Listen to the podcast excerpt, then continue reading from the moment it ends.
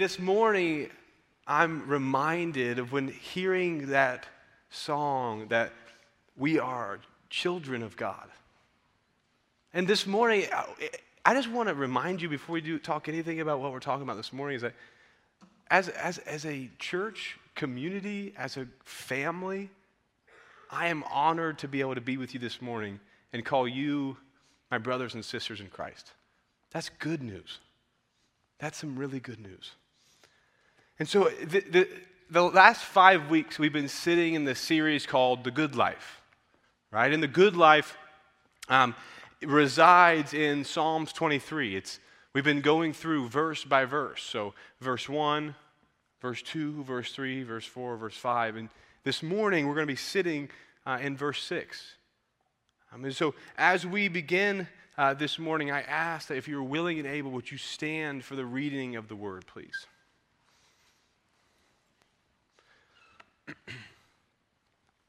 We're going to read Psalms twenty-three, one through six, on page four fifty-eight, if you have any trouble. Because I, you know, I, I need that most of the time. It says this: "The Lord is my shepherd, I shall not want. He makes me lie down in green pastures. He leads me beside still waters. He restores my soul. He leads me in paths of righteousness for his name's sake. Even though I walk through the valley of the shadow of death, I will fear no evil, for you are with me. Your rod and your staff, they comfort me." Verse five, "You prepare a table before me in the presence of my enemies. You anoint my head with oil. My cup overflows. Surely goodness and mercy shall follow me all of my days. I shall dwell in the house of the Lord forever."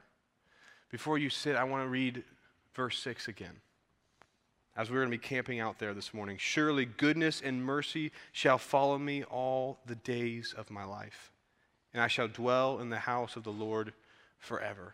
You can go ahead and take a seat. See, we're obviously, you, you read the back half of verse six, and this morning we're speaking about heaven. Right? And so when I say that we're speaking about heaven, some of you in the crowd, you know, you already can pull from a couple of thoughts and ideas that you have about heaven. A couple of you can go back and think about certain sermons you've heard about heaven or certain conversations you've had with believers or non-believers about heaven. For some of you, you say, well, I'm kind of going to tune you out this morning because we're talking about something that's so far off in the future. I was hoping today would be something practical or something I could learn about, uh, you know, how to act tomorrow or live today. And the truth is, guys, I think that when we speak about heaven and when we, when we talk about heaven, what comes to our mind is something that looks a little bit like this. Let's watch this video behind me. "You must be Bruce. I've been expecting you." This is hilarious. So you're the boss and the electrician and the janitor. Must be a killer Christmas party. Don't get drunk, though. One of you might need a ride home. You always were funny, Bruce. That's like your father. He didn't mind rolling up his sleeves either, son. People underestimate the benefit of good old manual labor. It's freedom in it. Some of the happiest people in the world go home smelling to high heaven at the end of the day. All right, what is this? How do you know my father, and how'd you get my pager number? Oh, I know quite a lot about you, Bruce. Just about everything there is to know. Everything you've ever said, or done, or thought about doing. Right there in that file cabinet. Wow, a whole drawer just for me. Yeah. Mind if I take a look? It's your life. This ought to be good.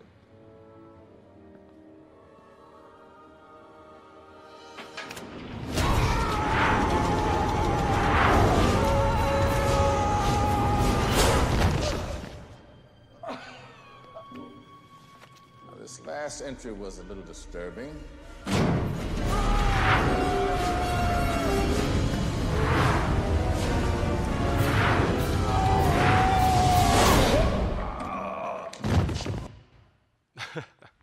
So, so here I stand, uh, you know, Luke Cal- my name is Luke Calvert, I'm a youth pastor here at Stone's, and I'm sitting here saying, there's no way that my bad file cab- cabinet is as big as Bruce's, right? Am I, am I alone in thinking that, like, there's no way, like, you know, he's going to pull out October, you know, twenty-eighth, uh, you know, twenty eighteen, and he's going to say, well, you know, well, you did judge Bruce for his, uh, his his bad file, but you did preach, right? So uh, the good hopefully outweighs the bad this morning for, for me. But I think sometimes when we think of heaven, we think of it just like that.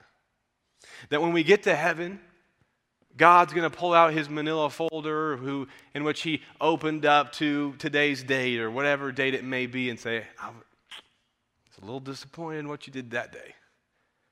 Right? Because I know if that's true for my life, the list would be long. And then when we show up today, and we hope that as he opens the second, you know, file, the, the good things outweigh the bad, and he can say all the good things that I've done, and I make it into heaven as the, you know, angels are floating on the, the clouds and singing their praises, right?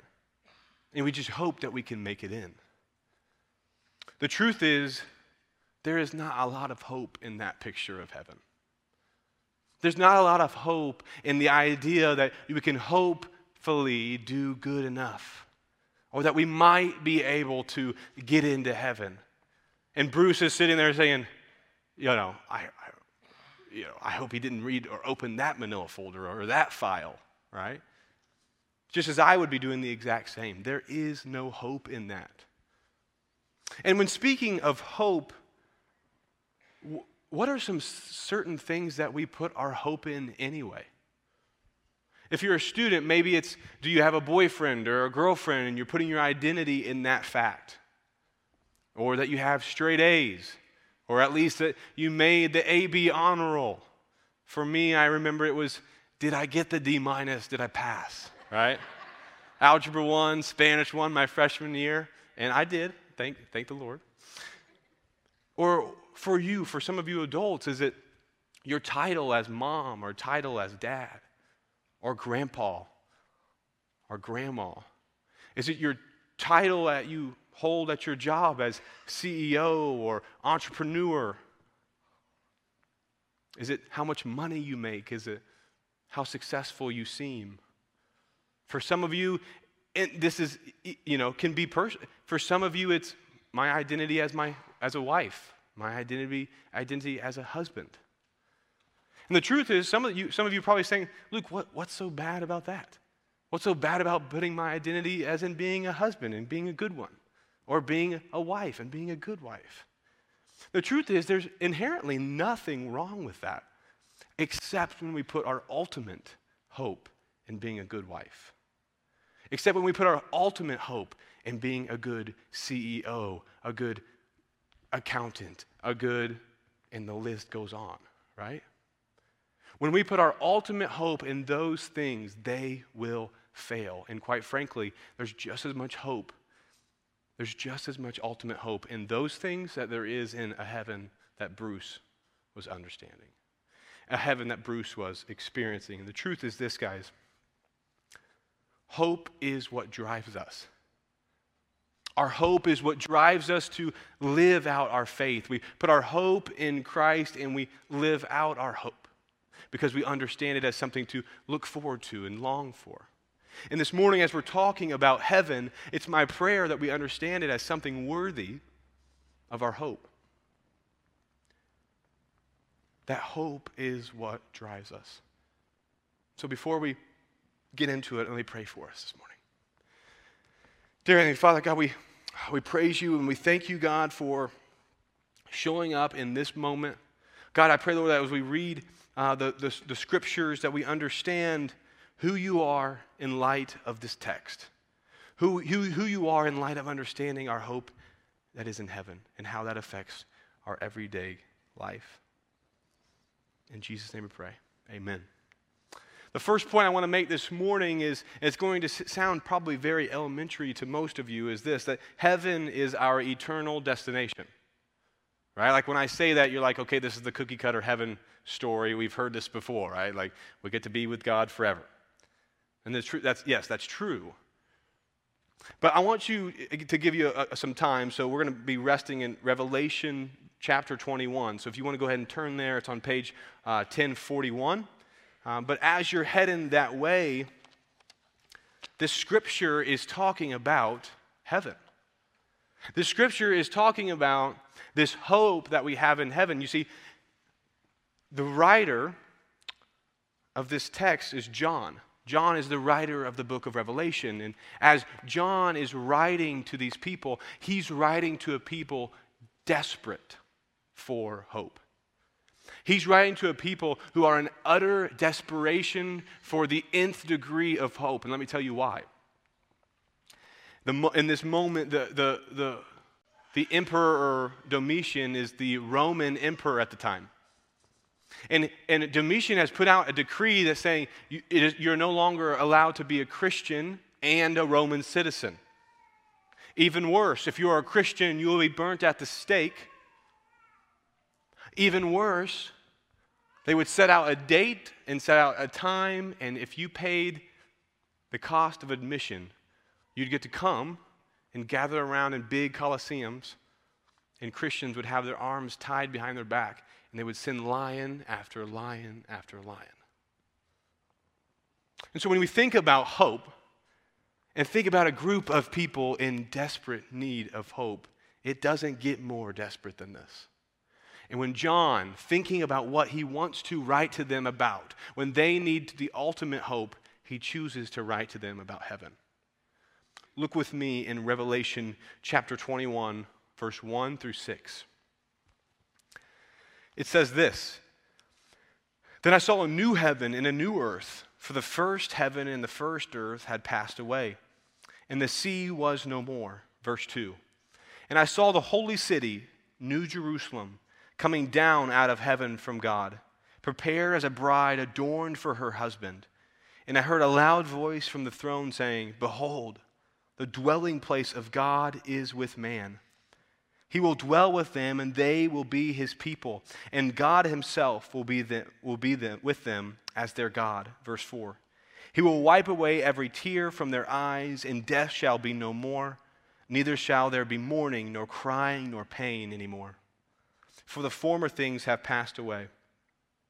And he who is seated on the throne said, "Behold, I am making all things new." Also he said, "Write this down, for these words are trustworthy and true." And he said to me, "It is done. I am the Alpha and the Omega, the beginning and the end. To the thirsty I will give from the spring of water of life without payment." And so what's happening in this passage? Focus your eyes back on verse two. This is where we're going to be sit. Verse two says, "And I saw the holy city, the new Jerusalem, coming down out of heaven from God, prepared as a bride adorned for her husband." What's happening here is this: the heavens, as we know it now, is descending down onto earth. See, how we think of heaven, and sometimes how we think of heaven eternally, is what we would know as now as the intermediate heaven, right? So if you die right now, you go to heaven. Yes, that's true. And the graphic on the back wall shows that, yes, we do go to heaven, but in fullness. After the second coming of Jesus, God is bringing the new Jerusalem, the new earth, heaven on earth. And heaven will descend down onto earth and be one with this earth. And the reason I want you to know this, and the reason I think it's important, and the reason I think this gives hope, is because God is in the business of restoring, not destroying. God is in the business of restoring, not destroying. This earth that we live on today will one day be made just as it was intended. We think of the Garden of Eden, which was, this is exactly what I'm talking about, heaven on earth. And in fullness, in God's perfect plan, heaven one day will reside on earth, this earth, making all things new. And I believe that this gives hope. I believe that this understanding that one day we will dwell in the house of the Lord forever, which is this earth made new, which is these bodies made new, that that breeds hope. Charles Spurgeon said it just like this. Who then can regret that this present world passes away when he sees that an eternal, eternal world of joy is coming? The first course is grace, but the second is glory. And that is, and that is much better, just like the fruit is better than the blossom. The first course, grace, but the second is glory. In this moment in our lives today, we have understood that God sent his Son on the cross to die for our sins so that we may put death to death, but also that we may have grace, that our sins may be washed away.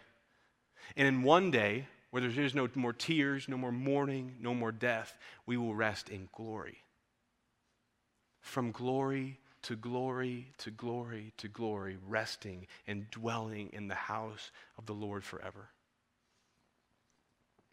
This earth, heaven on earth, the earth restored to its intended purpose, made new. My second point this morning is the resurrection of our bodies. It is important, I truly believe it's important to understand that our earthly bodies will be restored, that our earthly bodies, these earthly bodies will be resurrected from the grave. The reason I think this is so important, important is the fact that as Jesus went to the cross, he died, and three days later, he rose again. We are joining, as brothers and sisters, are joining Christ in a resurrection like his. Page nine sixty-one, uh, First Corinthians chapter fifteen, speaks a lot about the resurrection of the body. And he's understanding the resurrection of the body, not just that the fact that our bodies will be resurrected, but why? What's the importance? Where, what's the hope in that? For some of you, you're probably sitting in your seat saying, I don't, I don't know that it's that much hopeful that this body makes it to heaven, right? I'm not sure that I'm not, I'm not, I'm not that hopeful in this, in this body. Well, turn with me in First Corinthians fifteen, verse thirty-five through forty-six.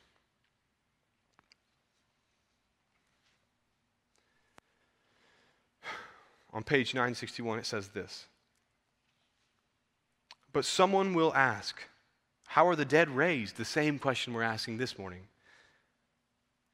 With what kind of body do they come? You foolish person, what you sow does not come to life unless it dies. And what you sow is not the body that is to be, but the bare kernel, perhaps of wheat or of some other grain, but God gives it a body as he has chosen. And to each kind of seed its own body. For not all flesh is the same, but there is one kind for humans, another for animals, another for birds, and one for fish. Verse forty, there are heavenly bodies and earthly bodies, but the glory of the heavenly is of one kind, and the glory of the earthly is of another. There is one glory of the sun, and another glory of the moon, another glory of the stars, for star differs from star in glory. Verse forty-two, so, it is, so is it with the resurrection of the dead. What is sown is perishable, what is raised is imperishable. It is sown in dishonor, it is raised in glory. It is sown in weakness, and it is raised in power. It is sown a natural body, it is raised a spiritual body.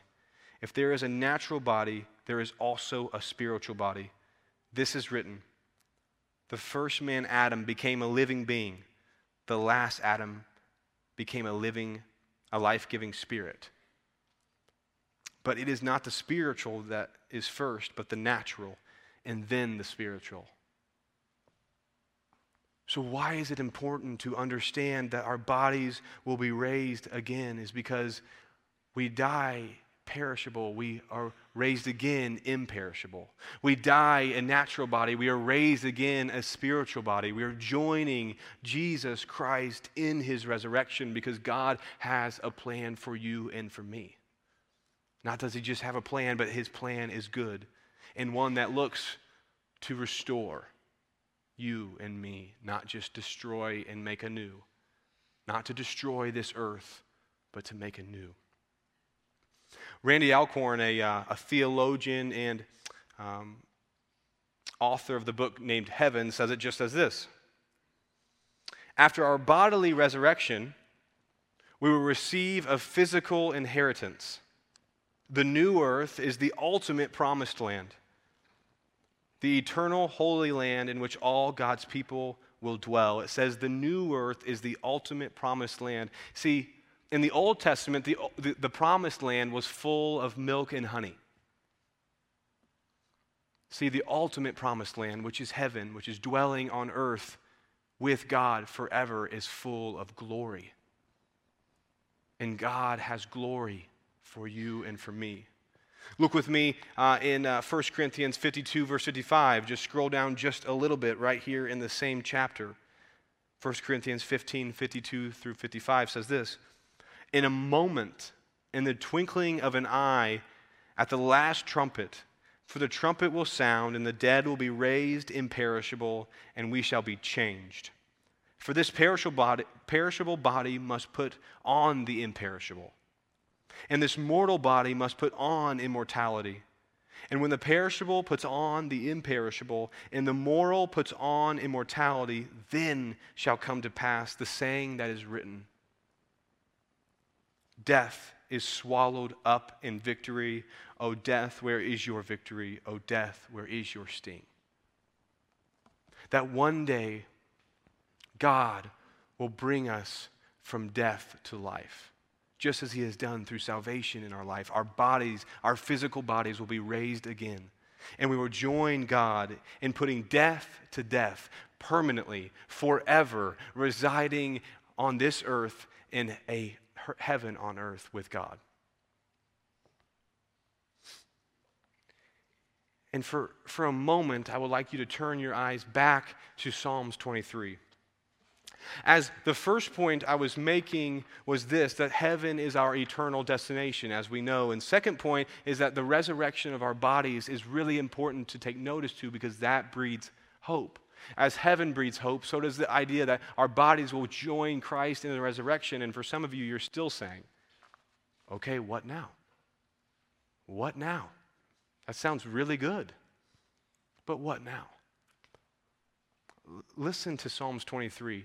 And I, I want you to read, uh, when, when you hear the reading of Psalms twenty-three, I want you to think of yourself here and now.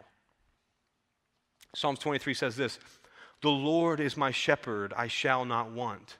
That's now.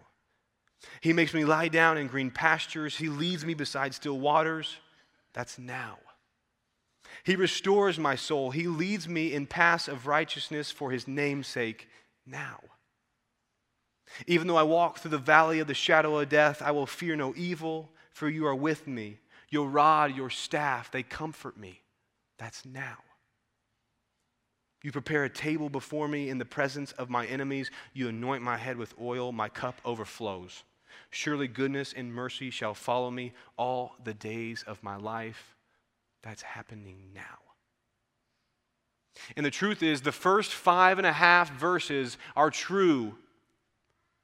And because of that, verse six, the back half of verse six is then true. Right? That then I shall dwell in the house of the Lord forever. That then I shall dwell in the house of the Lord forever. See, we get so stuck in thinking that when we pray and when we think and when we study the idea of heaven, that that's all away. That's good, Luke. I can put my hope and my trust in heaven and in Jesus, but what about tomorrow?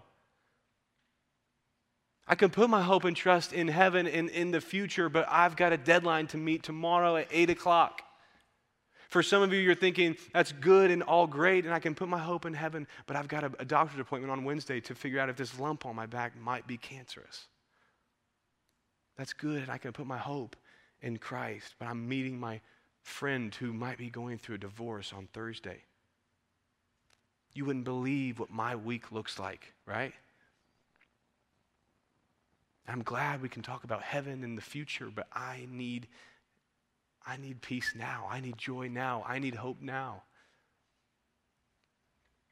And it reminds me of the third point we make uh, this morning, is that we have eternal hope. It reminds me of a story when we think about what about tomorrow and in light of heaven. It reminds me of, story, of a story that happened in West Lafayette this past week. And for some of you, this is going to sound really familiar. For some of you, this is the very first time you've heard this. The Boilermakers of Purdue were hosting the, the, the Ohio State Buckeyes. Right? And as the Ohio State Buckeyes are, are coming into West Lafayette, they're undefeated and the number two overall team in the nation. And the Purdue Baker, the Purdue Boilermakers are sitting at the most average you can possibly be at three and three, right?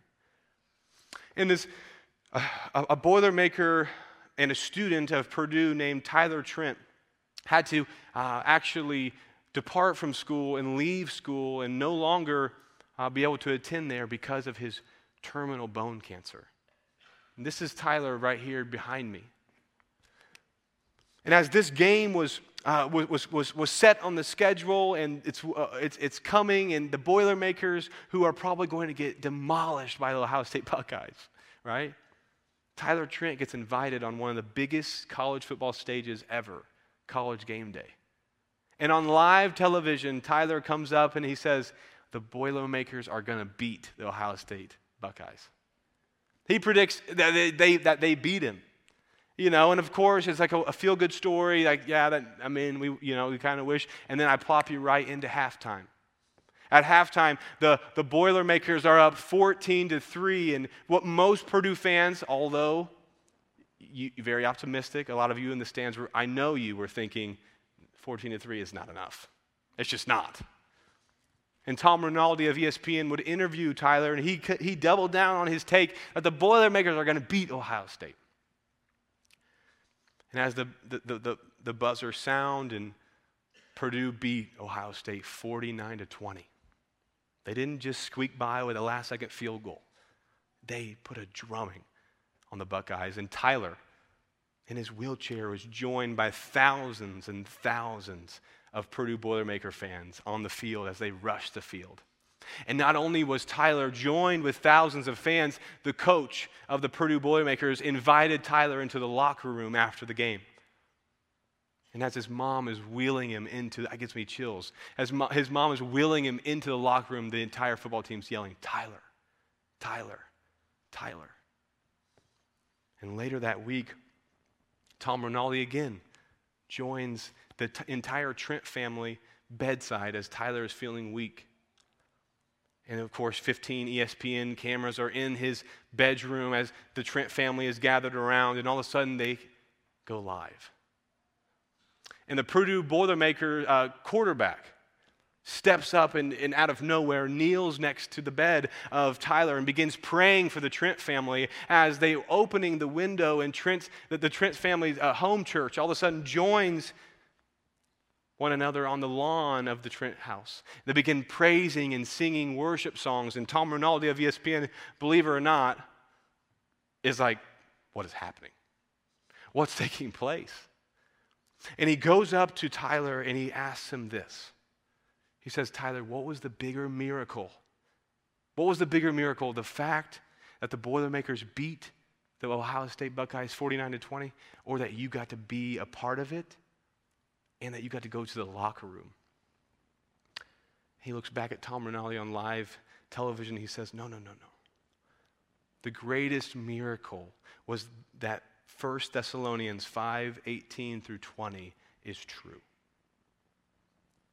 And in someone who could have been, the, the, the, of course, excited about the game, but still down in spirits about what's going on in his life, this is what First Thessalonians five, blah, blah, blah, blah, right? This is what First Thessalonians five, eighteen through twenty says. "Give thanks in all circumstances, for that is the will of God in Christ Jesus for you. Do not quench the Spirit, do not despise prophecies." Give thanks in all circumstances. See, what happened was Tyler did not allow his circumstance to quench his hope. Tyler did not allow what was going on in his three-foot view to affect the thousand-foot view. That the thousand-foot view was far greater than his three-foot view. And it's my hope this morning that as we have hope in eternal life, that we do not allow our, our circumstance to quench our hope.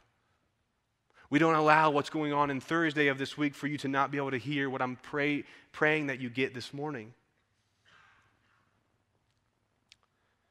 And see, his circumstance was not corrupting his hope.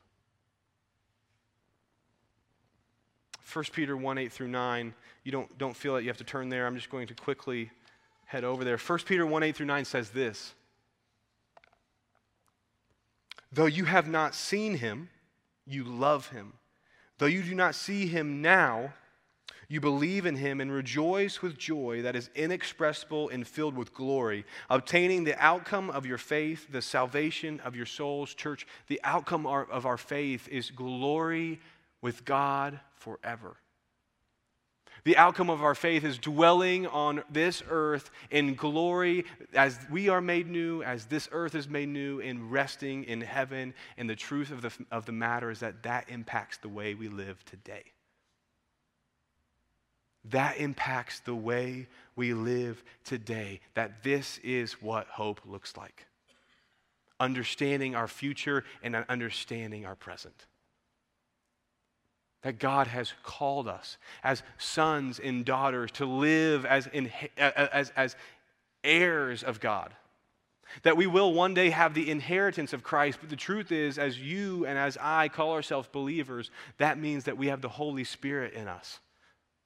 And the Holy Spirit is like the kingdom of God reside, residing in you and residing in me. And so it says when we dwell in the house of the Lord, we have a portion of that. Although we live in a sinful condition, in a, in a, in a, in a fallen condition, we as believers have the Holy Spirit in us. And so how do we live today? What about tomorrow? Live out your status as believers. Live out your status as heirs. My final point this morning is this. The eternal life is the good life.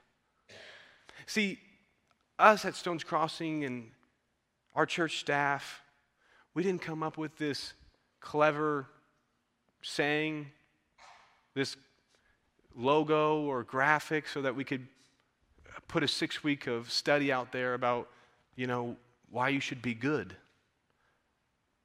No, no, no. This study and this, this, this sermon series is not about you being good. In fact, it has nothing to do about with you. This study in this sermon series has everything to do about the fact that this is the good life. The good life is one lived on mission and understanding who we are as believers in Jesus. See, this, this, this saying, status forward, struck me when I was studying for this sermon. That we live as believers status forward, not towards our status. See, because the status that we were given through Christ as heirs and as sons and as daughters, or as Second Corinthians six eighteen would say, I will be your father, and you shall be sons and daughters to me. What he's saying there is your status, your position is in Christ is a son and is a daughter. So our hope in heaven is lived out on earth by us understanding our status, by us understanding that we are sons and daughters, and we are asked to live that out. We are not to try to earn our status in Christ. Because just like Bruce, con- concerned that his bad list was longer than his good list, just like some of us in the room this morning, concerned is if I read my Bible and if I pray every day, then I will make and earn my way to heaven. There is no hope in that. There is no hope in earning your way, because you go to school and you've got to earn your grades. You go to work and you've got to earn your position. And some of you are trying to earn the next position and the next uh, amount of salary and earn and earn. When we copy and paste that to our faith is when we miss the hope that is in heaven. That's when we miss the glory that is in heaven. See, just as Tyler didn't allow his circumstance to quench his hope, we must join him in that, in understanding as believers in Jesus that our circumstance has nothing to do with the hope that we eternally have in heaven. And because we put our hope eternally in heaven, it, it impacts the way we live today, that we live like people who have hope. You ever seen somebody who doesn't have any hope? It's like a sore thumb. But as believers in the one true King, church, we have hope in Jesus. And our hope isn't of this world, but our hope is of one to come.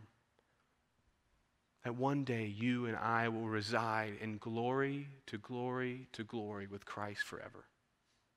Let me pray for us. Dear Heavenly Father God, we, we thank you for the truth that is this, that we, that we get the opportunity to live in heaven with you forever one day, but truthfully that we live on this earth from glory to glory. And we understand the position of grace. We understand our position in Christ. In Jesus' name, amen. I want to leave you with this.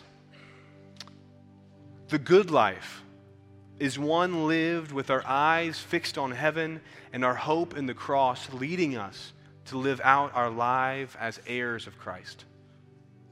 The good life is one lived with our eyes fixed on heaven and fixed on the truth of the cross, and for us to live out our lives as heirs, as sons and daughters of the one true King.